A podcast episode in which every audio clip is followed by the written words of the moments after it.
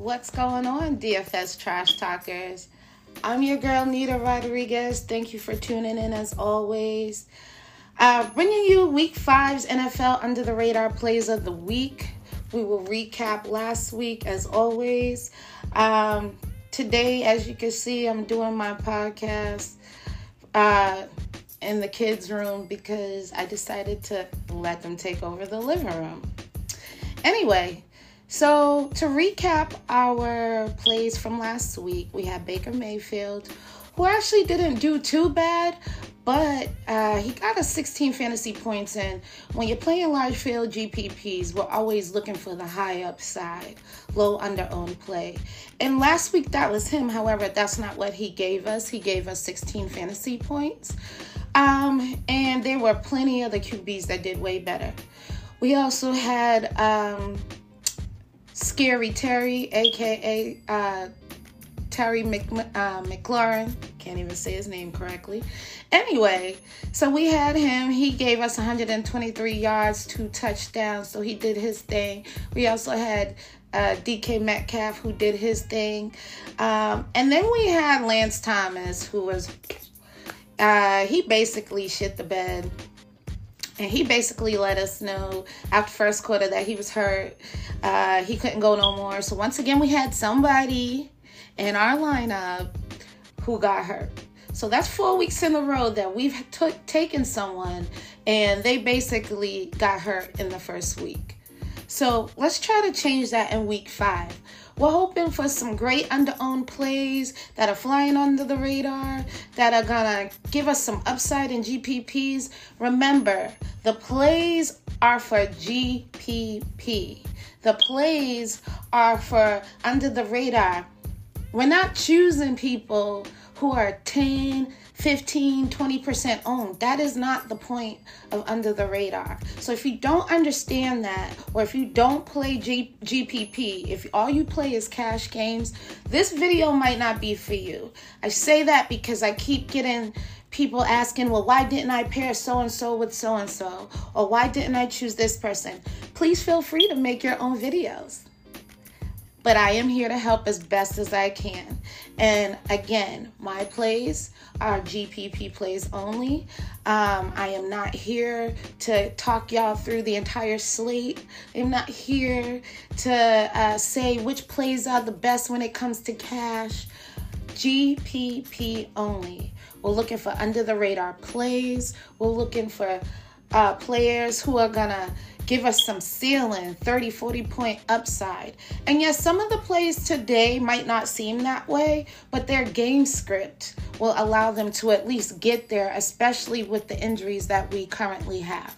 Okay so let's kick it off at qb in QB, I decided that it was either going to be uh, Mac Jones who is going against Houston, or it was going to be Trevor Lawrence. And the last time we chose Trevor Lawrence, he did all right. He actually put up uh, 51 attempts, and um, on that first week that we chose him, and that was that was his first game. You know, he wasn't gonna be like the the number one QB that week, but he had some upside for GPPs. And guess what? He has that same upside this week, and that's what we're gonna go with. Trevor Lawrence, he's 5,800, and this time he's even cheaper when we're choosing him. But he's 5,800 on DraftKings and 6,500 on FanDuel.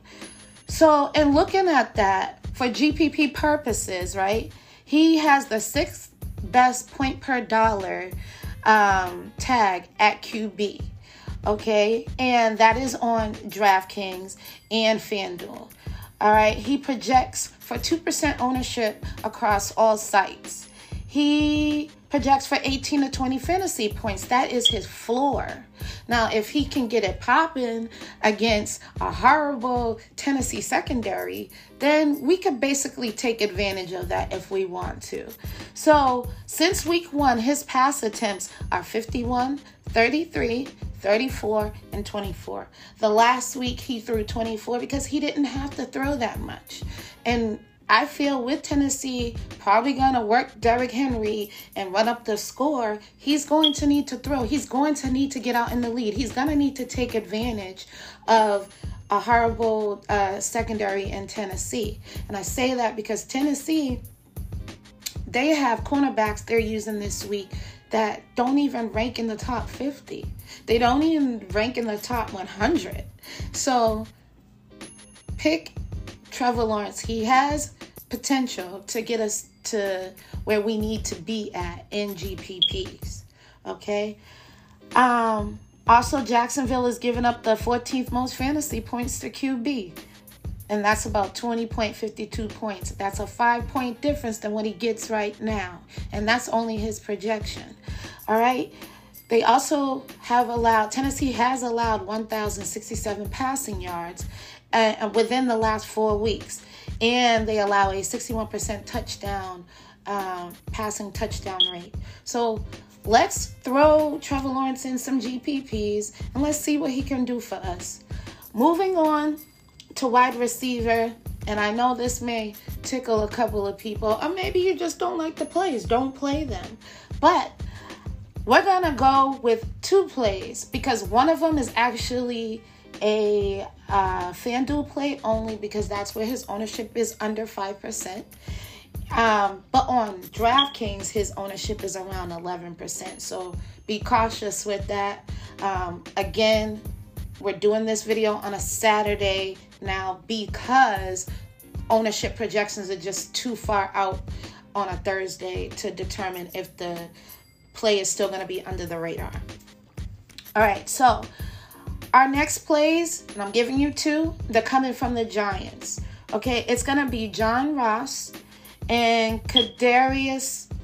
Yeah, Kadarius Toney. I had to make sure I wrote that correctly because you just never know. John Ross, okay, nobody knew who he was last week, and yet he still scored a touchdown. Why? Because the Giants are missing Shepard and Slayton, okay? Two main weapons that they are used to having. And Golladay's been injured. Golladay is still injured. Don't let him not having a questionable tag fool you. They already said he wasn't going to play all the snaps. They already said he would be limited because he is playing hurt. Remember what I said. So, John Ross is 3,400 on DraftKings and he is 5,200 on FanDuel. Kadarius Toney is 4,000 on DraftKings, 5,300 on FanDuel. All right, both of those players are flying under 1% ownership, but Toney is flying, and I always call them by the last names, but Toney is flying on DraftKings at 11%. Remember that.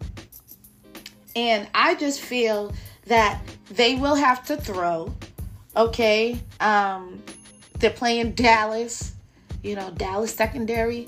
All their cornerbacks are uh, in the bottom of the barrel.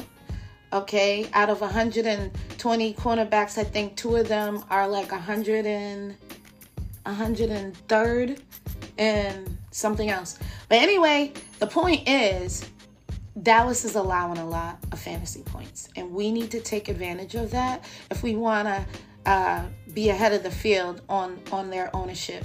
So through four weeks, both of those wide receivers have caught. Uh, both of those wide receivers have caught. Where did I put it? Okay, 19. they had 13 targets, 9 receptions for 155 yards, and a touchdown. And that's just one week between the both of them. So they're both fantasy relevant, especially if Golladay isn't playing all the snaps and basically will be on the sidelines for half the game. Take advantage of that. Take advantage of Dallas allowing the fourth most fantasy points to wide receivers a game. Um, through the last four four weeks, they also allowed the ninth most fantasy points um, to wide receivers, allowing 1,261 passing yards um, through four weeks. They also allow a 76.5% passer rating and or pass percentage through the air. And they also allow a 81% passing touchdown. So Dallas who seemingly depends on their offense a lot, they will basically be throwing the entire game.